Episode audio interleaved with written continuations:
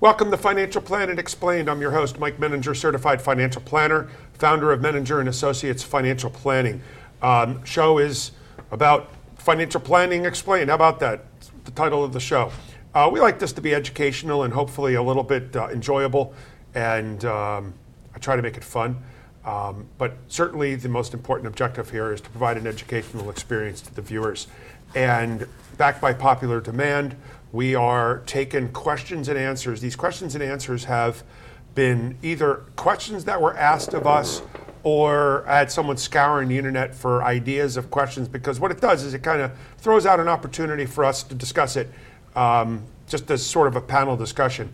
And so I have with me today two of the advisors that work with me, uh, two of my colleagues, two of the associates of the Menninger and Associates gang. And uh, so to my immediate right is Kyle Ryan, who is a certified financial planner, and all the way to the right is Ryan Keefe, also a financial planner with our firm. So, um, with no further ado, uh, again, the six areas of financial planning are tax, cash management, tax planning, uh, investment planning. God Almighty, we start over from scratch here.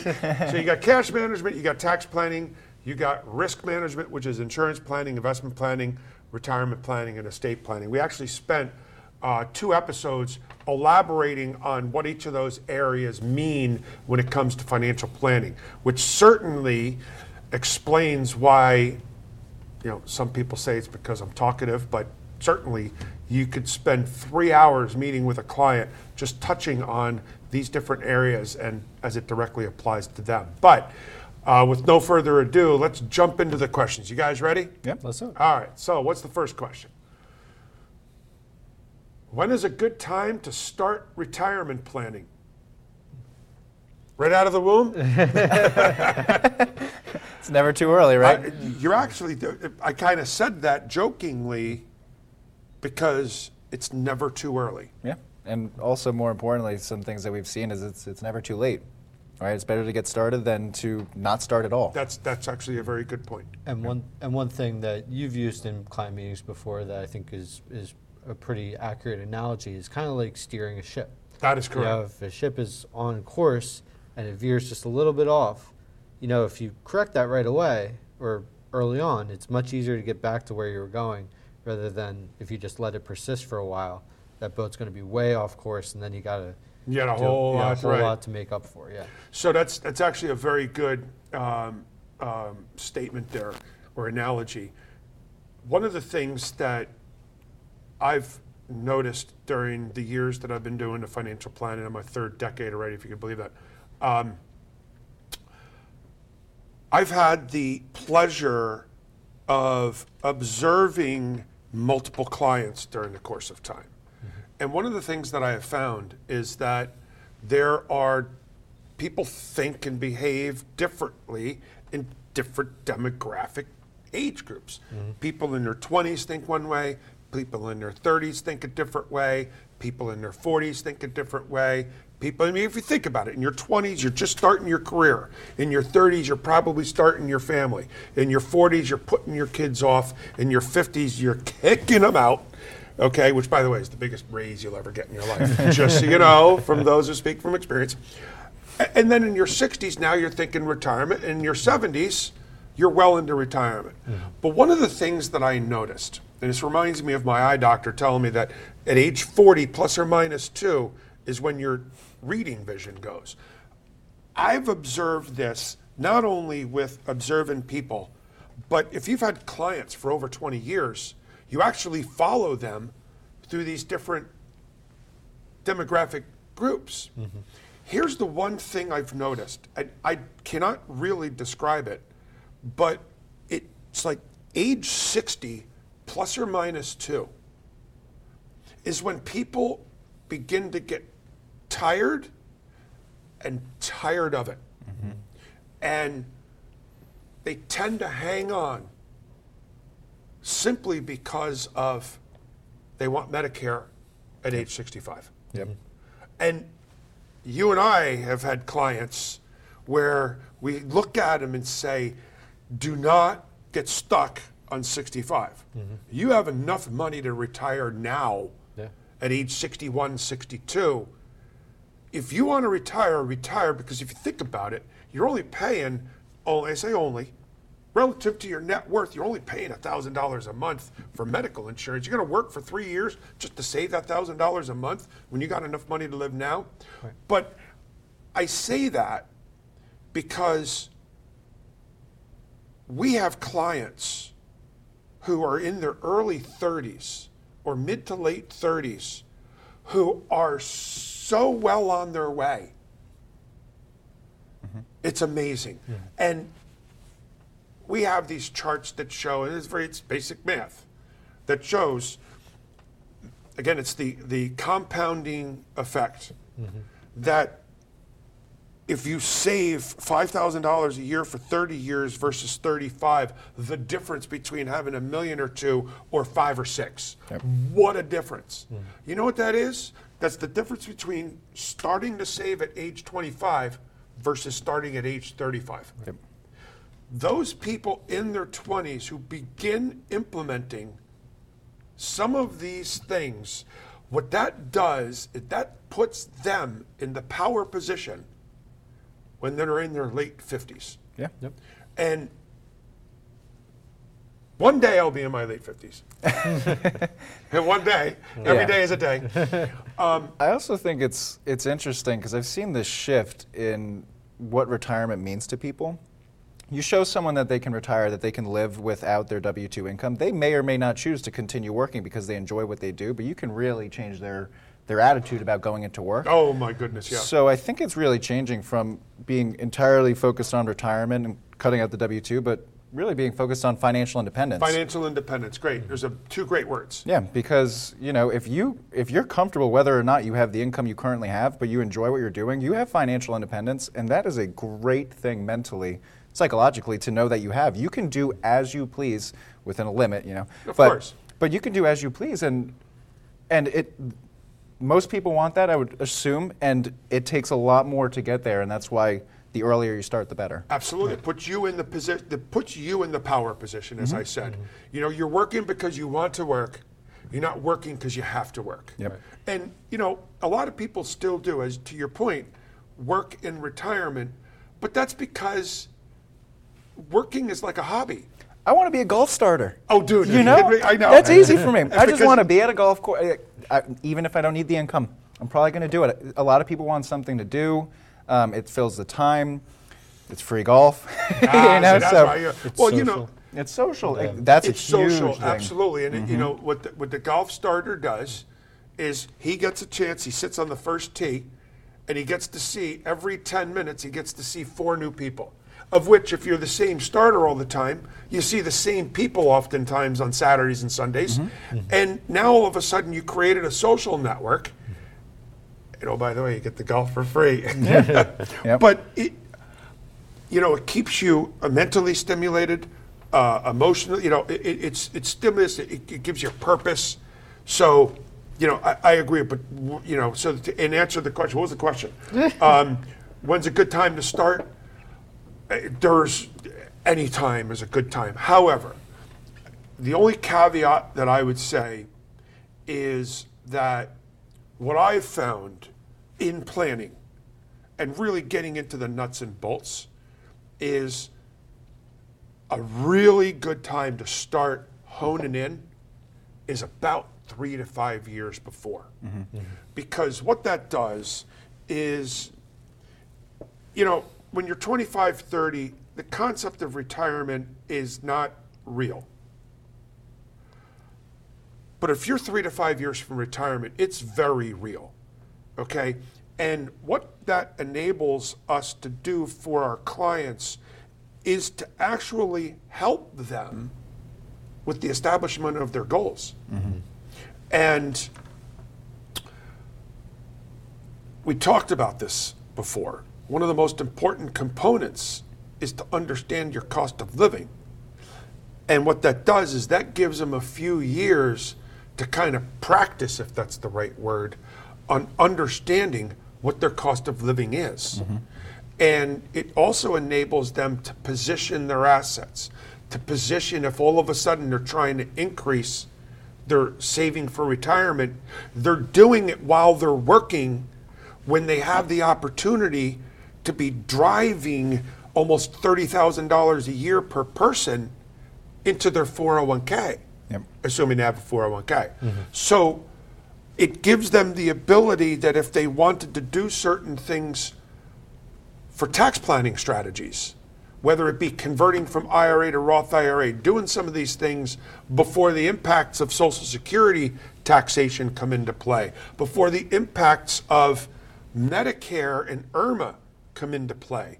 So while, yeah, you can say it's always from the womb, or- but really, honing in a few years before retirement is is I think the best time oh. if you really wanted to hone in on it. Yeah. Absolutely. There are some very, very critical and important decisions when to take Social Security, you know, Absolutely. what to do with your retirement plan at work when you retire, that could have a profound impact on you long term.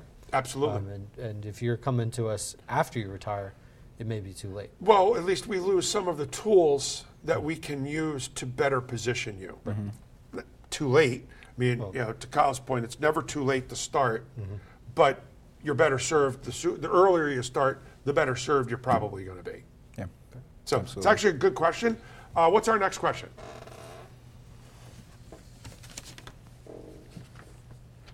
How often should I adjust my retirement plan to reach my goals? Okay, well, that could be interpreted as prior to or after, but I think the answer to both is probably the same. Uh, I mean, what have you found? I, I find it's a good idea to usually take a look at your retirement plan annually. Um, you know, really, it should come anytime there's a major life uh, decision, uh, something that happened that changes your circumstances drastically. Um, but if, if you're kind of just living life and everything's status quo, I think it's a good, good idea to come in annually and sit down with an advisor and just kind of go over, hey, what do you think about this? What do you think about that? Things, things happen. Yeah. Funny, Uh, you know yeah. what? And a lot of people are concerned when the markets took a dump in 2022. And their immediate knee jerk reaction is, oh no.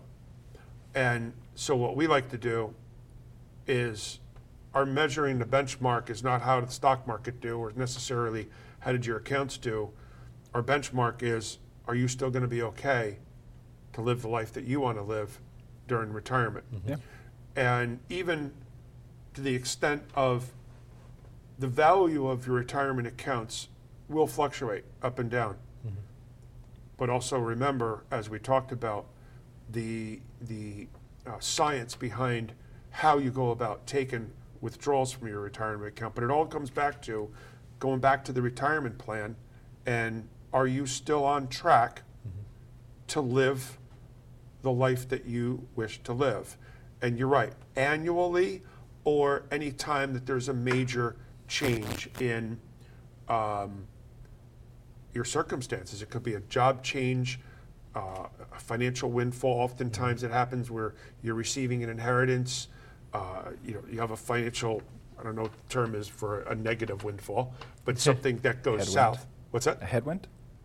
Yeah, that's a headwind, I suppose. Um, I yeah, I mean, I would think you know how often do I? The question was how often should I adjust my retirement plan? I would look at it. Your retirement plan is a part of your financial plan, right? So your financial plan incorporates a lot of different things. Like again, you have a kid, you might that's that's usually the triggering point for people to get a will, right? Right. You have a kid, that's a tr- that's not you know you can make an argument that it could be done before that, but there's a lot of triggering points in people's lives that lead them to come speak with us to adjust their financial plan. You know, I need to get a will to potentially get insurance now that I have a kid. Um, you know, we're sending them off to college, so how you plan on paying for the college, it, it all impacts it. And each time you make a decision or you're thinking about making a decision, your plan should reflect that. That's correct. And, and also, if your goals change, go, hey, you know what? I decided that I want to buy a property at the shore. I want a beach house. I want a beach house, Yeah. you know? Yeah.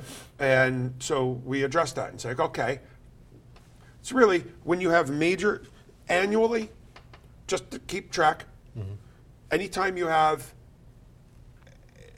a big event mm-hmm. occur from financially, whether it's you know, increase in income, loss of income, and major goal changes. And and it might not just be your life as well that could be the triggering point. It could be legislative. You know, tax True. laws change. Good point. You should probably go see your financial consultant or advisor. Talk to them about that. Mm-hmm. Interest rates rise. You know, you may want to give them a call. Hey, I have this home equity line of credit.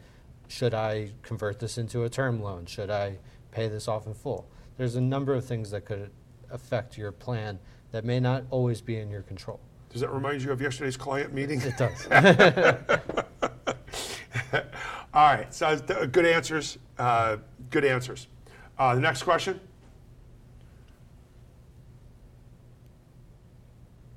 Uh oh, testing my eyes. can you read What do you guys want to help me out with this? It says, My elderly mother wants to put my name on her individual investment account so that the money is immediately accessible should she pass. Should I do this? Ooh. All right, that's an estate planning question. Um, Estate planning, and- tax and planning, taxes. investment planning. You know, it's interesting because, quite frankly, I had this discussion with a client this morning. Um, the answer to every question is It depends. It depends. All right. So there's a lot of. I mean, think what is What are the putting your what's that? What are some of the impacts? Yeah, I mean, what what are some of the impacts? So, in other words, you know, my mother decides that she has a million dollar investment account, and so that I can have the money immediately or whatever the case may be, she decides to put me on the account. What are the ramifications of doing that? Yeah. Uh, what kind of account is it? Right? Is it a Assuming investment account. investment account? Okay, so if it's an individual investment account, are there a lot of gains in there? Right. So we mentioned a step up in uh, basis before. What happens if you pay ten thousand dollars It's worth a million? If you are a part of that account uh, and she puts you on that, you are going to be, you know, She's handing over the, ca- She's the handing over basis. the capital gains on the. Correct. So you know that could be harmful. On the other hand, you're avoiding inheritance tax because now your name, you're an owner That's of a that account. positive. So that's a positive. So you're kind of looking at a double-edged sword where you, it's again, it, it all depends on the individual person because if you have a lot of gains loaded in there, That it might be- not be worthwhile. If, if there's not a lot of gains, then maybe you look at avoiding the inheritance tax. There could be that. You also got to be, but be wary of who you add onto your investment account. Yep. If you add even a child onto your investment account, that money is, it's theirs. Half theirs, half theirs. Well, or even and they, have access and they have to access to it. They can take That's what they correct. want. Yeah. it. That's correct. And you know, I'm not saying that children are greedy, but I've seen it where family or money can be a hindrance on families. Oh, absolutely, and they um, have and being ha- that they have access to it. Mm-hmm. You know, with an elderly mother, and you see that they, they it's elder abuse. Yep. Mm-hmm. Okay, you see them stealing from their parents. Well, the other thing too is, you know, I could be on my mother's account, but if for some reason I get sued, her assets are at risk. Mm-hmm. Yep. Okay, Right. so that's another issue. So, Or if mom has to go into a nursing home. Now well, that's an advantage. That's an advantage because only half of it would be accessible by the nursing home. And that is So usually the reason why people want to put, and, and where I see it most often is their home. Mm-hmm. And that is the one usually, you know, grandma bought the home in Mm-hmm. 1965.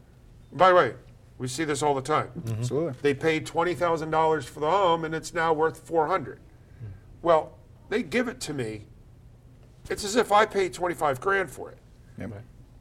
You know, and guess what? I got a three hundred and seventy-five thousand dollar capital gain on the house. Yep. Okay. And now something grandma thought was a nice gesture is a tax nightmare for you. Correct. Yeah. Correct. And by the way, we do play this game because sometimes if it doesn't matter from a uh, Medicaid or, or any of those types of scenarios, what we'll do is we'll actually look at the savings from a capital gain perspective, but then a savings from an inheritance tax. So if she has that same four hundred thousand dollar house that she bought for three fifty, and she gives it to me, well, I sell the house eventually. I have a capital gain on fifty hmm. As opposed to inheriting the four hundred thousand dollar house, so that capital gain on fifty thousand might be fifteen percent, which is what seventy five hundred dollars, mm-hmm. as opposed to having to pay a four and a half percent inheritance tax on a four hundred thousand dollar house. That's eighteen grand in inheritance tax. So there are reasons why you may do something like that. And if it also is um, the ability for the children to have quicker access to the money. Yeah. To your point earlier, that it would take months for me to get it Through probate. through probate. But if she could also put, now, if, if I was on the account, I would have immediate access if she passed. Right. But what you have the ability to do is what's referred to as a transfer on death, which is effectively creating a beneficiary for that particular account. When you have something like that, it's usually a couple weeks because what happens is like any other beneficiary, basically I have to wait for the death certificate, which what about a week after passing, Yeah. And then I take the death certificate, I submit it to the financial organization, and it's identifying me or whomever as the beneficiary, and poof, the, the beneficiary is going to have the money within a couple weeks. So that is actually a good estate planning tool. Just be careful of all of the other nuances and ramifications associated with making a gift. And boy, have I seen And I know we have to cut to break, but I've ran into this recently, so I think it's worth noting. And it's not exactly what the question asked, but if you are gifting something to a special needs individual as well, um, it is very, very important that Oh, yeah. you know there are ways in which you can gift some. You know, you're thinking, you know, you have a niece who's special needs, and you give her, you know, X amount of money. That could severely impact their financial plan and the good- That is the, the benefits that they receive from the government correct. because now they have assets in their name. So I thought that was important. If you're gifting to a special needs individual too, it needs to be done correctly. Right. Agreed. Thank you. So, um, we're up against break. So, thank you for joining, and we will be back with you in just a few moments. Have you saved enough for retirement? Are you financially prepared for an emergency or unexpected event? Have you thought about your financial future? Hi, I'm Mike Menninger, founder of Menninger and Associates Financial Planning. For over 20 years, we have been answering our clients' questions just like these as we develop unique and comprehensive financial plans tailored to meet their needs. When addressing your financial plan, we incorporate your entire financial picture, including taxes, estate planning, as well as investment planning and retirement planning. So call us today for a complimentary, no obligation consultation. A unique approach to financial planning.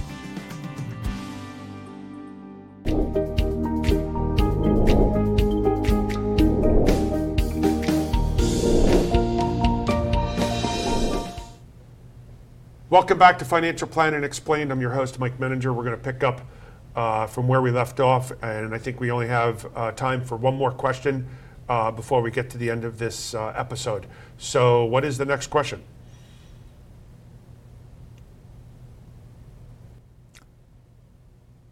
I could read it for you here. All right, there you go. No, knowing what it is. Uh, given the current real estate market, would renting actually be preferential to buying right now? Oof. Okay, that's a tough question. Um, in fact, one of our guys that we work with just bought a house. He literally, he's closing today. I don't know if you knew that. Okay. Oh, Yep. Um, you know, uh, here we go again. It depends. Yeah, not black Um, and white. the high interest rates are making it very difficult to afford buying a house, piggybacked on top of the rapid rise in the cost of housing over the last couple years. And, you know, the thing that I always caution to folks, in fact, I, I've actually recommended to many people, younger people, who have asked me in the last year, I'm like, you know what? I would strongly encourage you to consider renting for another year. Uh, while the mortgage rates are high, if we go into a recession, that's a that if is probably when we likely go into a recession, the odds are that interest rates are going to come down a little bit. That's number one. Furthermore, we're going to have a supply and demand shift. The supply and demand shift is what partially caused the housing prices to go up in a crazy manner. Hmm. There's a lot of people who believes that the value of the houses are going to go down, hence making it more affordable. And you know, you lock in to a four hundred thousand dollar house at a six percent mortgage, you're stuck with it. As opposed to a year later, it might have been three hundred and fifty at a five percent. Go ahead, Ryan. And if, and if you're buying a home, uh, you know, rule of thumb, you need that home to appreciate 10% Right. before you're breaking even because you That's got correct. realtor costs, closing costs, transfer costs, uh, all that stuff. Right. So you, you really are kind of locking yourself in to one of the most important investments of your life at a time where h- home prices are pretty uh, astronomical uh, compared to what they historically have been. Right. Um, so you know, I, I, I have friends that are all looking to buy homes at this point in their lives, and I, I totally get it. Rent's not great; it's much more expensive than Yep. uh, you know a mortgage. But the way I look at it is, is that's your premium for flexibility. Yep. You mm-hmm. can you can pull out of that apartment tomorrow, that condo tomorrow, and you know go find somewhere new if you don't like it. Well, um, talk about investment. Let's say you decided to put 10% down on a $400,000 house. The mm-hmm. house only needs to lose just a couple percent. And guess what? You wiped out your entire $40,000 investment. Gone. Yep. Because you're paying the realtor, you're paying the cost of selling, you paid the cost. You lost 40 grand just like that. Not what I would necessarily characterize as the greatest of all investments. And to your point exactly, owning a home is a ball and chain. It kind of forces you, and, and this is a general statement that we make to folks don't buy a house unless you really think you're going to be living there at least five to eight years. Mm-hmm. And also, if there's any volatility in either one of your careers, in that you're thinking that, hey, if I'm locking and loading, I can't move jobs except for within a certain radius of where I'm living. Otherwise, you're forcing yourself to sell your home and move. Yeah, and I agree. And I would make one comment on the interest rates: is I wouldn't let the interest rates impact my decision to buy a home right now. It will increase your cost of a mortgage because your if your interest rate's higher right now, but in the future you will be able to refinance once they go If low. the rates come if, down If the rates come down, and also. People don't really realize it, but your your rent, if you're just renting, that's impacted by interest rates too, because there's an owner to that building who's paying a high, who's could be paying a ten- higher interest rate, and if I know anything, is they're going to pass it on. They are passing and, and they are passing on. You're And absolutely rent, correct. And rent They will passing it on. rent typically does move with interest rates. And also because of the fact that they count the rent, the equivalent. Let's say you were renting a house. Well, how much would the next house, if they were to buy the house today with the interest rates, their mortgage would be this much. Therefore, they're going to increase your rent to be the uh, the homeowner's equivalent rent, which, by the way, is one of the fundamental components of inflation, which is going to be sticky. So, we've got to wrap up for this episode.